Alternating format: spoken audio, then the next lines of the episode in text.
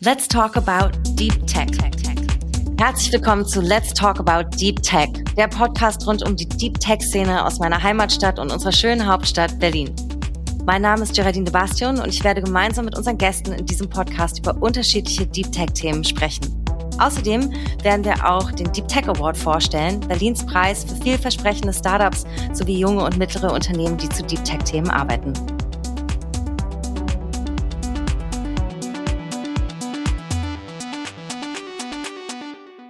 Die heutige Folge dreht sich um den Deep Tech Award und die Chancen und Möglichkeiten, die er den Teilnehmenden bietet. Das heißt vor allem natürlich den kleinen und mittleren Unternehmen und den Startups Berlins. Der Deep Tech Award hat junge Unternehmen in den vergangenen Jahren viele Türen geöffnet und wird dieses Jahr zum sechsten Mal verliehen. Ich freue mich sehr auf die zwei Gäste, die wir für diese Ausgabe heute dabei haben. Senate de Bese ist CEO und Gründerin von Greta und Starks. Sie hat einen Deep Tech Award gewonnen und war 2019 auch in der Jury mit dabei. Und ich freue mich sehr auf Regina Haschka-Helmer. Sie ist zum zweiten Jahr in der Jury aktiv und auch in die Gestaltung des Awards mit eingebunden. Herzlich willkommen. Vielen Dank. Danke fürs Dabeisein. Ich würde gerne zum Anfang mehr über eure, ja, eure Arbeit und was ihr so macht, wenn ihr nicht gerade beim Deep Tech Award aktiv seid, erfahren. Und Regine, gerne mit dir starten. Du bist Gründerin des Seed Labs und Direktorin im Bereich Market Strategy von der IOTA Foundation beides wichtige Akteure in der Tech-Szene Berlins, würde ich sagen. Und vielleicht können wir damit anfangen, dass du uns kurz das Seed Lab vorstellst. Ihr habt 2010, glaube ich, gegründet, also seid schon seit über zehn Jahren dabei, Unternehmen bei der digitalen Transformation zu unterstützen. Was macht ihr mit denen genau? Genau. Äh, ja, das äh, Seed Lab an sich ist ein Beratungsunternehmen. Äh, wir helfen Unternehmen jetzt große Unternehmen, aber auch Small- und Medium-Size-Unternehmen sowie auch Startups äh, bei der digitalen Entwicklung von Produkten und Services, aber auch äh, bei dem Thema Digitalisierung und digitale Transformation im Allgemeinen. Und ähm, Startups ähm, scouten wir für große Unternehmen zum Beispiel und bringen diese mit großen Unternehmen zusammen. Denn ähm, heutzutage ist es so, dass äh, große Unternehmen natürlich auch gerne selber innovative Produkte und Services entwickeln, aber auch durchaus nicht alles selber machen wollen, sondern auch gerne mit Startups zusammenarbeiten. Und das haben wir eben schon sehr früh erkannt und haben da äh, 2010 angefangen, eben den Startup-Markt zu scouten und dann äh, entsprechend dem Suchprofil der großen Unternehmen Startups mit diesen Unternehmen zu verbinden und äh, gemeinsame Projekte angestoßen. Das ist so einer der Schwerpunktthemen gewesen Richtung äh, Matchmaking zwischen Startups und großen Unternehmen. Und ansonsten, wie gesagt, beraten wir und helfen aber auch bei der Produktentwicklung. Ja, spannend. Mich würde natürlich auch sehr interessieren, was sich in dieser Zeit alles so aus deiner Wahrnehmung verändert und getan hat. Vielleicht können wir da gleich noch ein bisschen näher drauf eingehen. Dann bist du ja aber auch bei der IOTA Foundation aktiv und ich hoffe, du verzeihst, wenn ich jetzt laienhaft zusammenfasse, dass diese Open Source Infrastrukturen für IoT-Lösungen bereithält. Vielleicht kannst du noch mal ein bisschen näher erklären, warum es ganz wichtig ist, dass es sowas gibt und wie die IOTA Stiftung arbeitet. Ja, also das Besondere an IOTA ist, dass es ähm, eigentlich auch zu diesem Distributed Ledger Technologien gehört, äh, was vielleicht allgemeiner bekannt ist unter Blockchain, äh, wobei IOTA selber keine Blockchain ist, sondern eine, äh, eine andere, sage ich mal, Architektur verfolgt, Directed Acyclic Graph, äh, aber auch ein dezentraler Ledger ist. Das heißt, äh, es gehört einfach auch zu dieser Blockchain-Welt, ja, zu, mal zu vereinfachen.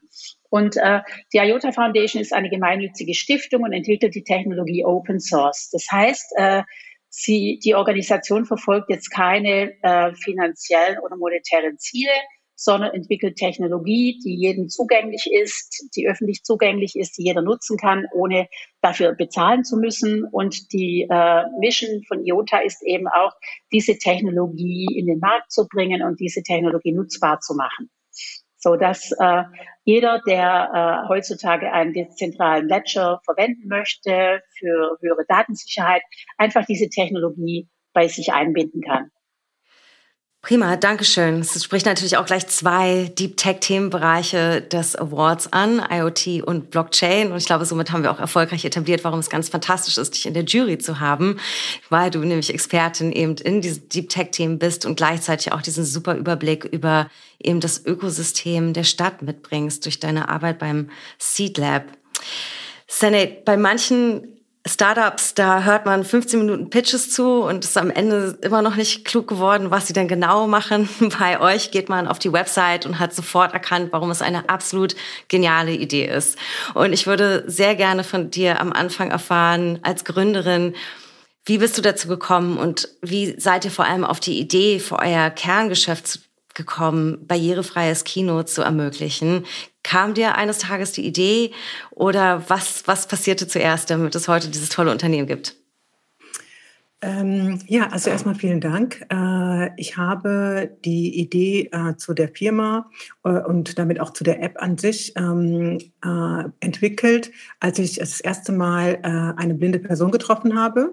Äh, ich, ähm, meine, mein Herz schlägt für das Kino und ich habe als Verleiherin gearbeitet und wollte aber auch eigene Inhalte produzieren und dabei habe ich eine Frau getroffen, äh, die war äh, Läuferin, Weltranglisten Zweite und blind. Und äh, wir haben uns unterhalten. Ich habe eine Reportage über sie gemacht.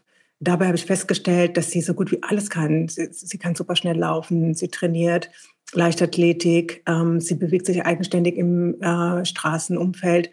Und alles andere war ganz normal. Das Einzige, was nicht ähm, so richtig gut ähm, normal, also so richtig gut geklappt hat, war ähm, Kinoerlebnis. Und bin Leuten, mit 19 Jahren möchte man wie alle Jugendlichen in seiner Freizeit mit seinen Freunden ins Kino gehen. Und ich habe da zum ersten Mal erfahren, dass blinde Menschen eigentlich keine Möglichkeit haben, am Kinoerlebnis teilzuhaben. Und äh, ich habe mich gefragt, also man kann, damals konnte man schon seit fast 50 Jahren, mittlerweile kann man seit über 50 Jahren auf den Mond fliegen. Und ich habe mich gefragt, wieso gibt es das nicht? Audiodeskription, das ist ja die Beschreibung, die blinde Menschen brauchen, damit sie den Film vollständig erleben können, äh, individualisiert und äh, bundesweit, flächendeckend äh, in jedem Kino. Warum gibt es das noch nicht? Und äh, so ist die Idee quasi entstanden. Ich habe mich irgendwie dann ähm, dem Thema angenommen. Wir haben die App entwickelt und später auch ähm, an der Datenbrillenentwicklung ähm, angefangen. Oh, spannend, Datenbrille. Ähm, das heißt, ihr habt nicht nur die App, sondern ihr guckt auch, wie ihr durch Hardware, eben auch Wearables, dann Barrierefreiheit ermöglichen könnt? Genau, also ähm, was am, ex, am ehesten in unserem Bereich an Deep Tech herankommt, ist unsere Datenbrille. Äh, wir haben die App entwickelt damals für blinde Menschen und haben festgestellt, dass mit der gleichen Technologie ja auch äh, gehörlose Menschen am Kinoerlebnis teilhaben könnten. Und ähm, aber um die Untertitel, also bei der Audiodeskription ist das so, man nutzt unsere App, die funktioniert offline im Kino äh, und hört dann äh, die Beschreibung. Äh, bei den Untertiteln ist das so, äh, die muss man im Augenblick noch auf einem mitgebrachten Device, also auch auf dem Smartphone oder auf einem Tablet lesen. Und das bietet zwar Inklusion, weil äh, es halt vorher sonst keine Untertitel gab oder nur bei OMU-Veranstaltungen, aber natürlich ist es weit davon entfernt, wie ich oder wie jeder sich richtig ähm, einen entspannten Kinobesuch vorstellt. Und in diesem Zusammenhang ähm, haben wir uns überlegt, okay, welche, welche Lösung gibt es, damit auch die, das Lesen der Untertitel wesentlich komfortabler werden kann. Und so sind wir eben auf die Datenbrille gekommen. Und äh, wir im Kinobereich, wir haben sehr spezielle Anforderungen neben Sicherheit. Das ist ein sehr wichtiger Aspekt. Äh, ähm, sollte, sollte die Datenbrille aber natürlich auch eine lange, lange Akkulaufzeit haben, äh, sollte sehr robust sein und halt eben die Untertitel gefühlt auf die Leinwand projizieren. Äh, dafür haben wir dann auch, glaube ich, 2017 war das, den Deep Tech Award bekommen. Äh, und das war auch ähm, sehr wichtig für uns. Äh, es hat uns sehr bestärkt darin, äh, die Datenbrille weiterzuentwickeln. Und, ähm, und natürlich äh, war es auch sehr, sehr sinnvoll, das Geld zu bekommen, um die Mittel zu haben für so ein sehr, sehr aufwendiges, sehr, sehr teures Projekt, ähm, äh, äh, ja, überhaupt erstmal starten zu können und ein bisschen weitermachen zu können. Super spannend, danke. Da würde ich gerne gleich weiter fragen, was hat sich seitdem für euch geändert und vielleicht auch mit und durch den Award. Vielleicht ganz kurz vorher, Regine, ähm, mich würde noch mal interessieren, so eine Perspektive eben auf die Entwicklung des gesamten Deep Tech Bereichs Berlin aufgrund deiner ja, Zusammenarbeit gerade an der Schnittstelle Corporates, KMU und Startups. Kannst du uns da noch mal so einen kleinen Einblick geben, wie du denkst, dass sich diese Szene in den letzten im letzten Jahrzehnt verändert und formiert hat? Ja, also ich denke, ähm, es hat sich sehr viel getan in den letzten zehn Jahren, weil das Thema Innovation ähm, und Digitalisierung bei Unternehmen immer einen größeren Stellenwert eingenommen hat.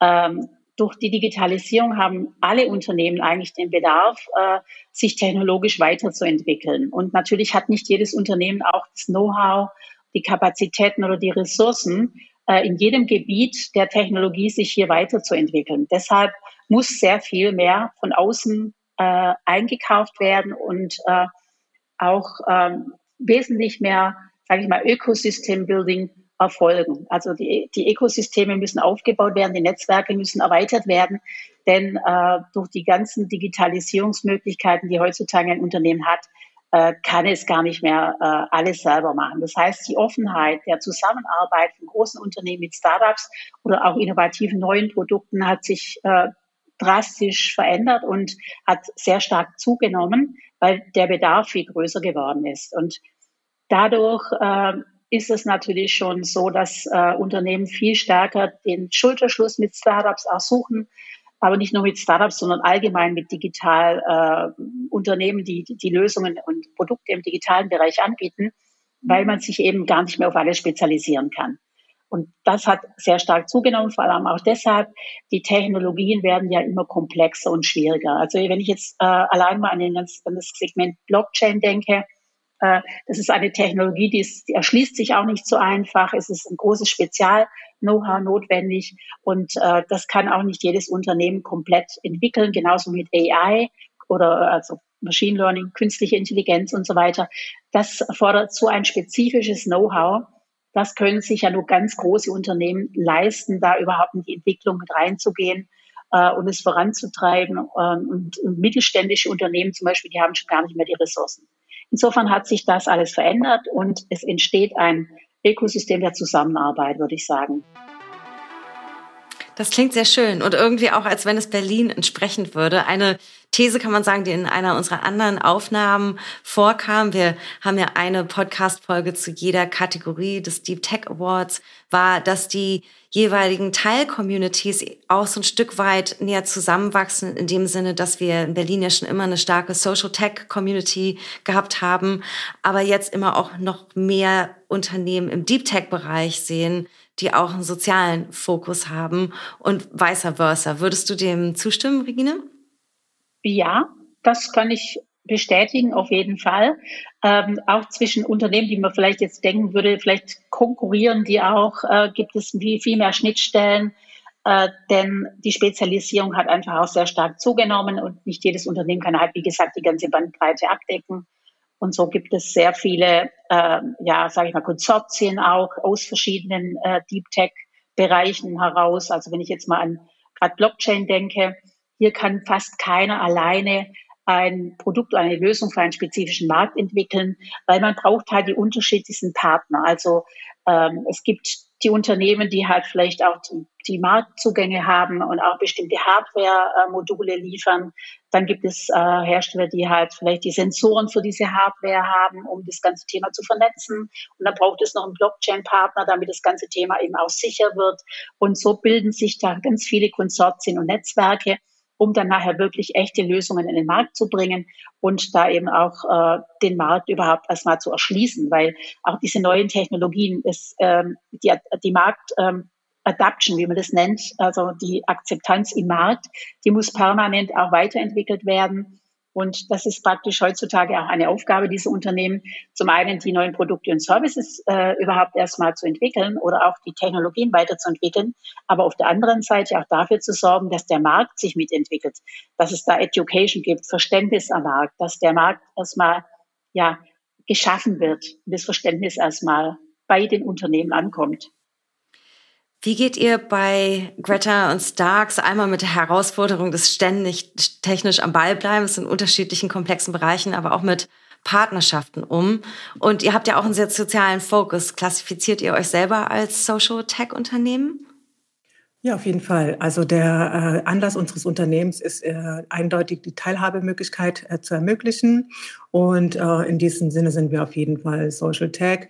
Und ähm, ich muss auch total zustimmen, äh, was Sie gerade gesagt haben, Frau Helmer. Ähm, in unserem Bereich ist es zum Beispiel so, im Augenblick haben wir ähm, das Angebot der Untertitel und der Audiodeskription. Und wir sind gerade dabei oder haben es auch schon abgeschlossen, äh, äh, eine Datenbank, eine Plattform zu, zu entwickeln, äh, die natürlich sehr, sehr aufwendig war, weil sie extrem hohen Sicherheitsanforderungen gerecht werden muss, weil wir Content der amerikanischen Studios bereitstellen wollen. Und ähm, äh, unser Ziel ist es, ähm, nicht nur äh, Audiodeskription und Untertitel für blinde und gehörlose Menschen bereitzustellen, sondern auch verschiedene Sprachen. Und das sehen wir als globalen Ansatz. Und äh, wir werden natürlich damit starten, dass wir Dubbing-Fassung und Untertitelfassung äh, in jeder gewünschten Sprache weltweit zur Verfügung stellen wollen. Äh, Fassungen, die es schon gibt. Und ähm, aber natürlich ist die Zukunft auch automatische äh, Untertitel in Echtzeit und ähm, es gibt auch schon erste Forschung äh, für ähm, die AI-unterstützte Audiodeskriptionserstellung und äh, die Dubbing, also die Synchronisation äh, mit Computer, äh, mit synthetischen Stimmen. Äh, daran wird auch schon geforscht. Das heißt, das ist total die Zukunft auch für uns und natürlich auch, wenn man äh, äh, zu Teilhabe ähm, berechtigen oder ermöglichen möchte, äh, kommt man um diese Technologie nicht drum herum. Beziehungsweise es ist ja total spannend, weil je, je, je mehr äh, es uns gelingt, eines Tages diese Technologien zu implementieren, desto größer wird der Impact, desto größer ist die Teilhabemöglichkeit. Äh, angenommen in meiner Heim, in meinem Heimatland Eritrea äh, möchte jemand äh, ins Kino gehen. Äh, ähm, oder andersrum, ein, äh, eine Person, die aus Eritrea zu Besuch ist, zum Beispiel in Deutschland, wird ja keine Untertitelfassung auf Tigrinya bekommen. Äh, das äh, könnte aber halt eben, äh, gerade solche kleinen Sprachen könnten gerade ähm, äh, mit ähm, künstlicher Intelligenz ähm, günstiger produziert werden. Also natürlich nicht äh, in der ersten Entwicklung, aber später dann halt eben im Rollout. Ähm, ja, und also die, die Zusammenarbeit ist natürlich für uns auch total wichtig. Äh, in unserer Branche sind unsere Partner natürlich die ganzen Filmrechteinhaber, ähm, Filmproduzenten, Studios, äh, Verleiher, Weltvertriebe, Fernsehsender, Filmfestivals.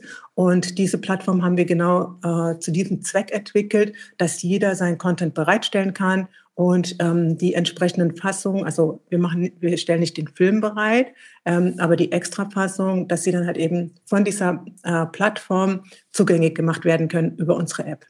Äh, ein anderer Aspekt, den ich sehr interessant fand, gerade im Zusammenhang mit Deep Tech, war, dass wir äh, natürlich bei der, ähm, äh, bei der Verleihung, bei der Preisverleihung ein anderes äh, Berliner, Unter also wir haben verschiedene andere Berliner Unternehmen kennengelernt, aber mit einem haben wir zumindest versucht, eine Zusammenarbeit anzubahnen. Das war damals Sensorberg, die haben im gleichen Jahr einen Preis bekommen wie wir. Und bei uns geht es darum, äh, gerade bei den äh, Dubbing-Fassungen, bei den Synchro-Fassungen, dass sie nur im Kino zugänglich sind. Und zwar nur in diesem ganz gezielten Saal. Und dafür wollten wir äh, Sensortechnologien wie zum Beispiel auch Beacons einsetzen. Ähm, das hat dann nicht geklappt, weil, wie gesagt, die Sicherheitsanforderungen der Studios sind extrem hoch. Und ähm, da hatte Sensorberg nicht die richtige Technologie zu dem Zeitpunkt. Ähm, aber unabhängig davon ist es natürlich für andere Bereiche ein einzigartiges, großartiges Unternehmen. Und wir haben viele solcher Unternehmen kennengelernt und das bereichert uns. Äh, und sicherlich ergibt sich auch in Zukunft noch eine Zusammenarbeit. Sehr schön zu hören, was da für Synergien direkt während des Awards entstanden sind. Und ähm, ja, ich meine, ich finde es natürlich immer eine schöne Gelegenheit zum Netzwerken, wenn man an solchen Veranstaltungen teilnimmt und natürlich noch mehr, wenn man auch aktiv eingebunden ist, eben als Mitwettbewerbende. Ähm, Gine, mich würde auch sehr interessieren, ob es nicht auch eine ganz nette Scouting-Gelegenheit ist, gerade in der sozusagen Verbindungsstelle, an der du arbeitest, das natürlich auch eine schöne Gelegenheit ist, immer wieder neue Unternehmen so kennenzulernen, neue Startups kennenzulernen, die man vielleicht dann eben auch in seine sonstigen Netzwerke mit integrieren kann. Klar, auf jeden Fall. Also auch hier ist es natürlich so, als Jurymitglied, äh, da leiste ich natürlich meinen Beitrag auch zum Gelingen des Deep Tech Awards hoffentlich doch. Aber auf der anderen Seite, man nimmt ja auch sehr viel mit persönlich. Also zum einen eben auch die, die Vernetzung unter den Jurymitgliedern, untereinander, den Austausch. Das ist schon mal sehr wertvoll. Aber eben auch, um die neuen Startups kennenzulernen. Was passiert gerade draußen am Markt? Wie werden die neuen Technologie, äh, Technologien auch angewendet? Also wenn wir jetzt von Deep Tech sprechen, dann können wir ja auch zwei Seiten sehen. Zum einen eben diejenigen, die wirklich diese Technologien per se entwickeln und weiterentwickeln. Aber auf der anderen Seite braucht man natürlich auch Unternehmen, die daraus Lösungen bauen, die diese Technologien verwenden, um eben äh, Probleme zu lösen oder eben auch äh, die Opportunities für neue Geschäftsmodelle sehen und darauf dann bauen. Und das gehört einfach zusammen. Und wir haben ja auch äh, beim Deep Tech Award gesehen, es gibt beide Seiten. Also Unternehmen, die eher im, ganz im technologischen Bereich liegen, die diese, diese Technologien an sich per se entwickeln und die anderen, die diese Technologien nutzen, um neue, äh, ja, äh, um Probleme zu lösen und äh, neue Anwendungen zu kreieren. Und das gehört ja auch zusammen. Und das finde ich eben sehr spannend, um zu sehen, wie werden eigentlich jetzt die Deep Techs, die neuen Technologien auch angewendet, welche Geschäftsmodelle entstehen. Äh, welche Probleme werden damit gelöst? Und das ist sehr spannend, das zu beobachten natürlich. Hm, ja, ich kann es auch persönlich nur bestätigen. Ich durfte ja letztes Jahr schon die Moderation für den Award übernehmen und habe da viele, also ich fand alle teilnehmenden Unternehmen super spannend und tatsächlich dann auch bei anderen Veranstaltungen oder Netzwerken hat man direkt bekannte Gesichter gesehen, die man zuerst auf dem Award kennengelernt hatte in den Monaten danach. Das war, ähm, ja, fand ich auch eine sehr schöne Gelegenheit, ein bisschen was Neues kennenzulernen und eben das Netzwerk zu erweitern. Ähm, Sandy, vielleicht kannst du noch mal da einsteigen. Du hast vorhin schon geschildert, das Preisgeld, die 10.000 Euro Gewinn, dass sie euch damals auch geholfen haben, auch wenn es natürlich jetzt nicht die größte Investitionssumme der Welt für ein Startup ist, aber doch signifikant, wenn man an einer bestimmten Entwicklungsstufe steht. Es gibt natürlich auch noch die Partnerpreise, eben Exposure. Hm, genau, was hat sich so von dem Award herausgehend bei euch verändert oder entwickelt? Und ähm, welche, also an welchem Stadium findest du, sollte man sein, damit der Gewinn sozusagen am, am wirksamsten für Unternehmen ist? Ähm, das ist wahrscheinlich von Unternehmen zu Unternehmen unterschiedlich. In unserem Fall war es so, wir sind in erster Linie ein Softwareunternehmen. Äh, wir haben, wie gesagt, diese Plattform entwickelt. Äh, es, also unsere Vision ist ähm, ein faires, nachhaltiges Unternehmen, so ähnlich wie Amazon Prime für Extrafassung also für diese Sprachfassung, äh, von denen ich gerade schon gesprochen habe. Und wir haben unseren Fokus äh, gerade in den letzten zwei Jahren noch mehr darauf gelegt. Äh, und die Weiterentwicklung der Datenbrille haben wir jetzt erstmal zurückgestellt, weil als ganz kleines Unternehmen konnten wir das einfach nicht leisten. Also selbst Google hat die Weiterentwicklung der Datenbrille zurückgestellt oder ähm, oder äh, sie fokussieren sich vielleicht noch mehr auf den B2B-Bereich. Äh, wir konnten es einfach nicht stemmen. Äh, wir ähm, bräuchten tatsächlich viel größere Investitionen. Ähm, und insofern, wie ich schon gesagt habe, wir hoffen jetzt, dass andere Unternehmen äh, die Datenbrille entwickeln, die wir uns wünschen, die wir brauchen. Äh, und wenn nicht, machen wir in naher Zukunft weiter. Aber wie gesagt, das ist jetzt zurückgestellt. Äh, wir konzentrieren uns auf die Plattform wir haben in unserer Plattform auch etwas, äh, auch Amazon-ähnliches, wir nennen es Audible für Filme. Äh, also auch ein Bereich, äh, wo man die Filme hören kann, wenn man unterwegs ist. das ist auch eben diese Plattform, wo alle Rechteinhaber ihre Filme bereitstellen können in den verschiedensten Sprachen, um das Filmerlebnis sozusagen außerhalb des Kinos zu ermöglichen. und aber grundsätzlich war es so, dass der Preis uns natürlich erstens mal was eine Anerkennung für uns selbst, für unser Team, für unsere Vision. Äh, darüber hinaus hat es uns total geholfen mit unseren Partnern, äh, also innerhalb der Kinobranche. Äh, es hat sehr viel Hoffnung gemacht in der gehörlosen Community, äh, weil, wie gesagt, eigentlich wird die Lösung ja halt in erster Linie dort gebraucht. Ähm, es hat uns geholfen, äh, weitere Sichtbarkeit zu bekommen äh, und halt eben andere interessante Unternehmen kennenzulernen, mit denen wir unter, unter Umständen hätten zusammenarbeiten können. Also das war ein super Impact. Es hat uns wirklich weitergeholfen. Und ähm, ja, und deshalb finde ich es auch wichtig, dass es diesen Preis gibt. Und ich freue mich, dass es den ähm, weiterhin gibt und ähm, dass das Preisgeld auch äh, wirklich attraktiv ist. Also auch wenn 10.000 Euro nicht das, die allergrößte Förderung ist, die man bekommen kann oder Preis. Aber es ist doch ein erheblicher Betrag, äh, mit dem man halt eben an seiner Vision weiterarbeiten kann. Dankeschön dafür und wirklich schön zu hören, dass es doch so effektiv auch als Türöffner für euch funktioniert hat. Jetzt würde mich natürlich auch die Juryperspektive interessieren und worauf da so am meisten geachtet wird. Es gibt natürlich feststehende Kriterien, auch nach denen bewertet wird. Und bestimmt kann ich mir vorstellen, aber bringt ja auch jeder nochmal so seinen persönlichen Touch rein, in dem, worauf man achtet und wonach man schaut. Ähm, wie war das damals bei dir, Senja, dieser Perspektivwechsel von Teilnehmerin zu Jurymitglied? Ja, das war super interessant. Ich habe ähm, also äh, eines der, der aufregendsten Momente in meinem Leben äh, ist es, Erkenntnisse zu gewinnen. Und als ich äh, doch diese sehr umfangreiche Post bekommen habe mit den verschiedenen Anträgen, äh, war es aber immer wieder so, dass, obwohl es mitten in der Nacht war oder schon spät, äh, gab es immer wieder Projekte und Ansätze, die mich so begeistert haben, dass ich wieder hellwach war.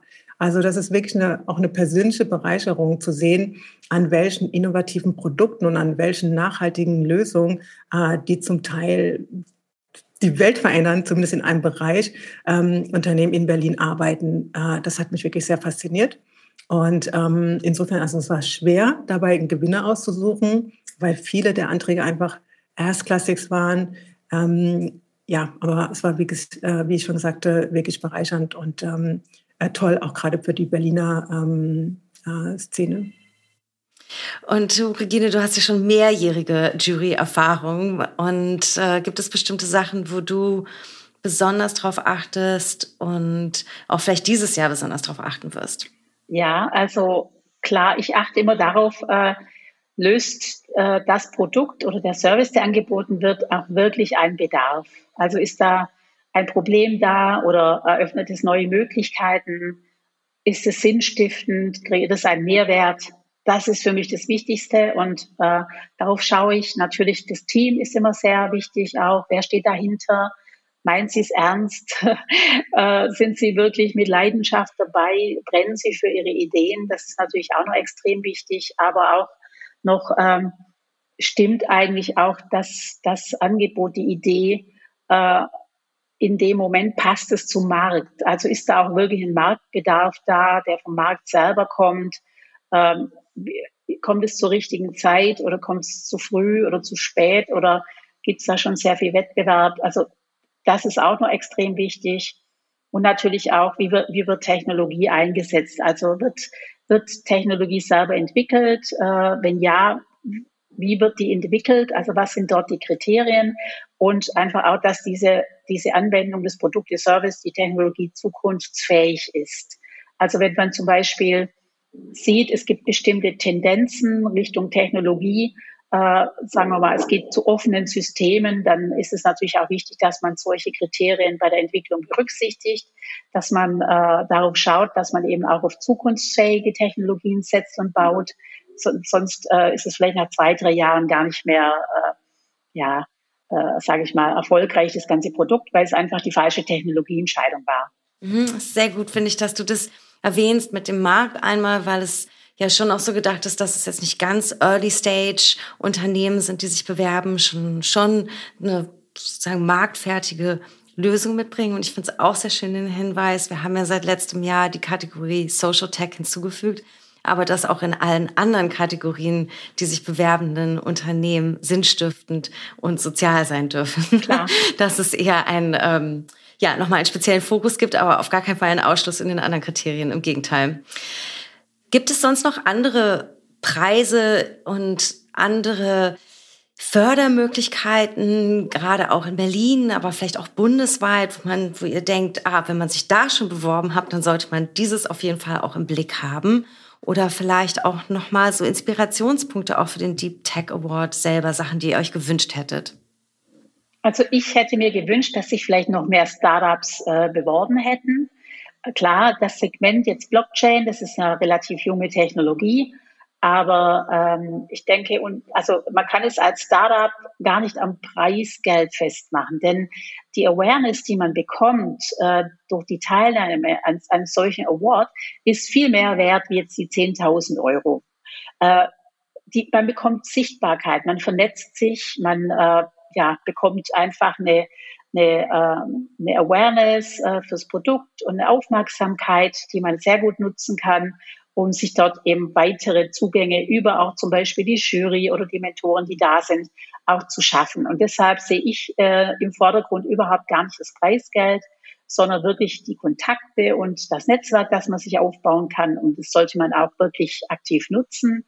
Äh, und wie gesagt, ich wünsche mir, dass dieses Jahr sehr viele Bewerbungen kommen aus dem Bereich Blockchain. Und das würde mich sehr freuen, wenn hier sich noch mehr Startups trauen würden, einfach mal dabei zu sein. Prima. Wenn es geht, könntet ihr noch mal kurz sagen, wie, wie ihr den Award vielleicht auch ich nehme an, einfach, dass ihr auch schon in anderen Juries gesessen habt oder vielleicht, als ihr noch jünger wart, euch auch woanders beworben habt ähm, mit eurem Unternehmen, Greta und Stark zum Beispiel jetzt in deinem Fall, Senate, ähm, ob, ob es Dinge gab, die ihr am Deep Tech Award wirklich auch als anders wahrgenommen hat. Man sagt ja immer, dass Berlin auch so ein bisschen eigen tickt und seine eigene Kultur hat. Vielleicht hat ja der Award auch sozusagen eine eigene Kultur oder irgendwelche Besonderheiten, die euch aufgefallen sind im Vergleich zu anderen Preisverleihungen. Ja, also natürlich ist jede Preisverleihung einzigartig. Äh, das äh, Besondere am äh, Deep Tech Award ist meiner Ansicht nach, dass es wirklich um Technologie geht. Das ist nicht in allen Gründungswettbewerben der Fall. Oft geht es da um die Idee oder um den Markt, solche Sachen. Und wie ich schon gesagt habe, das Tolle am Deep Tech Award ist, da geht es wirklich um technologische Innovation. Und das ist auch der Grund, warum es für mich so spannend war, die, die teilnehmenden Skizzen zu lesen, warum es total spannend ist, auch ähm, den Deep, Deep Tech Award zu ähm, verfolgen und äh, sich zu bewerben. Äh, also äh, zu dem Netzwerk und zu den anderen Leuten und zu der Jury äh, ist wirklich nichts hinzuzufügen, aber das ist außergewöhnlich. Das habe ich sonst bei keinem anderen Preis auf diese Art und Weise erlebt.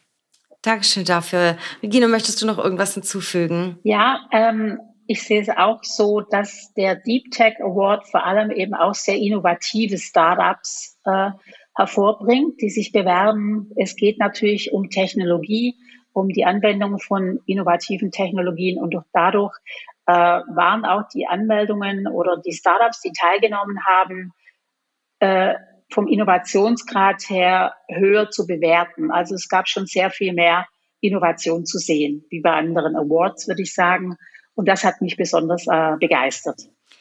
Ich bedanke mich ganz, ganz recht herzlich für diese Einschätzung bei euch beiden und dass ihr so ein bisschen aus dem Nähkästchen geplaudert habt, was eure persönlichen Deep Tech-Erfahrungen angeht. Ich hoffe ganz doll, dass sehr viele Unternehmen deinem Wunsch folgen, Regine, und sich bewerben für dieses Jahr und bin selber schon sehr, sehr gespannt auf die Teilnehmenden und ja, und die Bewerbungen und wen wir da alles so kennenlernen dürfen bei der Preisverleihung dieses Jahr. Ganz herzlichen Dank fürs Dabeisein beim Podcast. Noch was hinzufügen? Ja, gerne, bitte. Und zwar, äh, mir ist aufgefallen, äh, als ich mal in der Jury war, äh, dass es doch relativ wenig Bewerbung gab von Ingenieurinnen, Gründerinnen und Unternehmerinnen.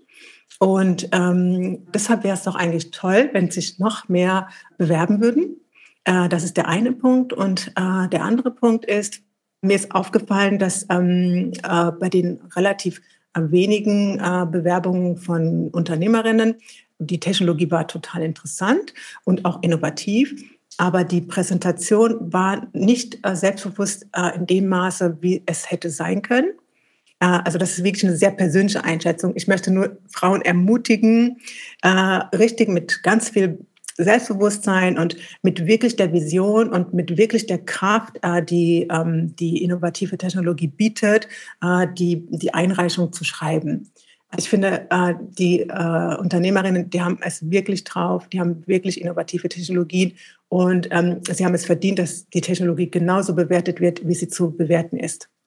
Absolut. Vielen, vielen Dank für die Ergänzung. Ich finde, das ist so ein wichtiges Thema und letztendlich meine persönliche Meinung, ähm, sollte so ein Award auch einen Beitrag dazu leisten, dass es einfach noch mehr, ich sage, Geschlechtergerechtigkeit in der Deep Tech Branche gibt, dass noch mehr Förderung eben auch gerade für Unternehmerinnen stattfinden kann und auch eben die Visibility, äh, über die wir schon gesprochen haben, dann eben auch, ähm, auch für Unternehmerinnen zur Verfügung steht.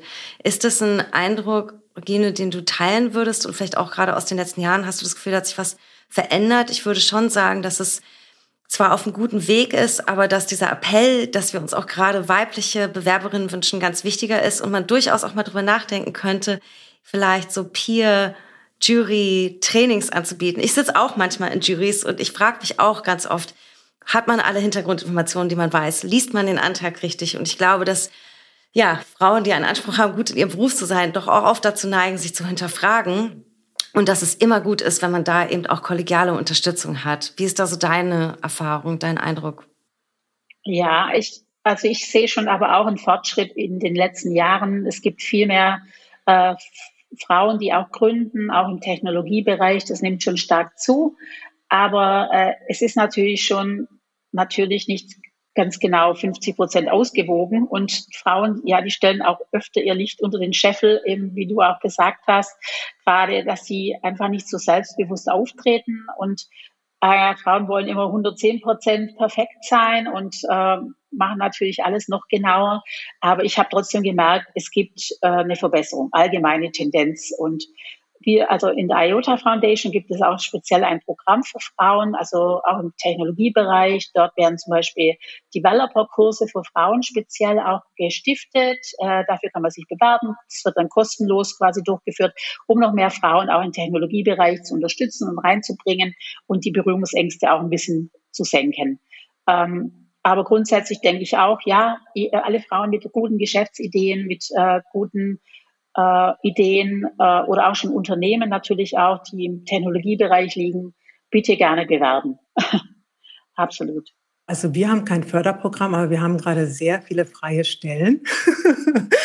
und zwar, ich muss jetzt kurz aufzählen, äh, wir suchen eine neue, eine neue CTO äh, und einen Teamlead für die, das operative Geschäft und eine äh, Finanzierungsmanagerin und ähm, ein Quality Assurance Manager.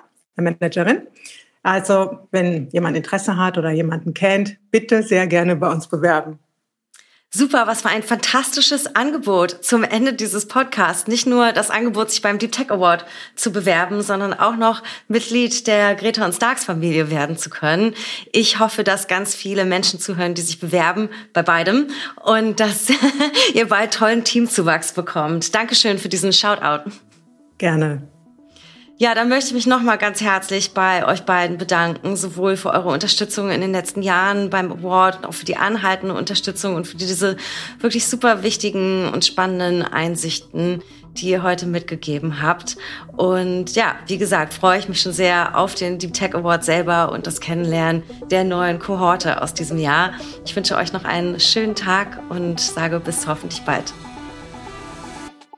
Dieser Podcast ist Teil der Deep Tech Berlin Kampagne der Senatsverwaltung für Wirtschaft, Energie und Betriebe, die die Felder Blockchain, IoT und Industrie 4.0, IT Security, künstliche Intelligenz und Social and Sustainable Tech der Hauptstadt stärkt. Wir freuen uns über euer Feedback und eure Bewerbung beim Deep Tech Award Berlin. Weitere Infos findet ihr unter berlin.de slash deeptech und alle Links sowie weitere Infos zu den jeweiligen Folgen auch in unseren Show Notes. Let's Talk About Deep Tech ist eine Produktion der Senatsverwaltung für Wirtschaft, Energie und Betriebe. Host Geraldine de Bastion, Redaktion Alice Bucher für Uhura Digital, Ton und Schnitt Florian Kasten für Schönlein Media.